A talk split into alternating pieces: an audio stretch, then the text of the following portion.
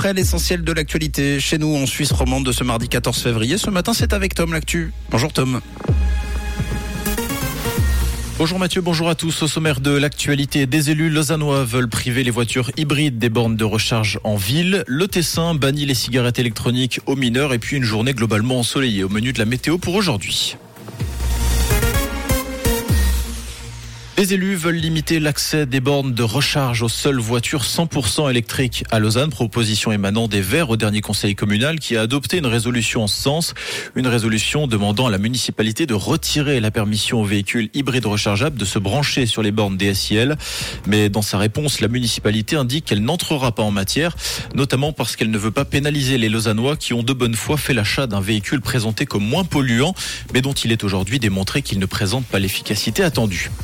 Les médecins de famille et les pédiatres suisses sont les plus satisfaits de leur profession, selon une étude internationale relayée par les journaux du groupe Tamedia ce matin. Pas moins de 72% des sondés suisses seraient satisfaits de leur équilibre entre le travail et la vie privée. En revanche, près de la moitié des personnes interrogées jugent leur métier très ou extrêmement stressant. Ce dernier ratio reste plus bas que dans la plupart des autres pays analysés.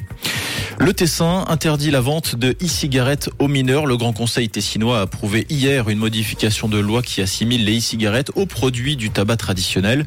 Ces vapoteuses seront donc interdites au moins de 18 ans à compter du 1er juin.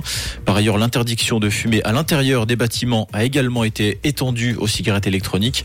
À noter que sur le plan fédéral, la nouvelle loi sur les produits du tabac devrait entrer en vigueur en 2024. La vente de cigarettes électroniques aux mineurs sera alors interdite dans tout le pays. Le politologue lausannois Andreas Ladner est décédé le 7 février dernier à l'âge de 65 ans. Son décès, survenu de manière subite, a été annoncé hier par sa famille et l'Université de Lausanne. Le politologue avait rejoint l'Institut des hautes études en administration publique de l'Université de Lausanne en 2006 comme professeur ordinaire, puis comme directeur de 2016 à 2020.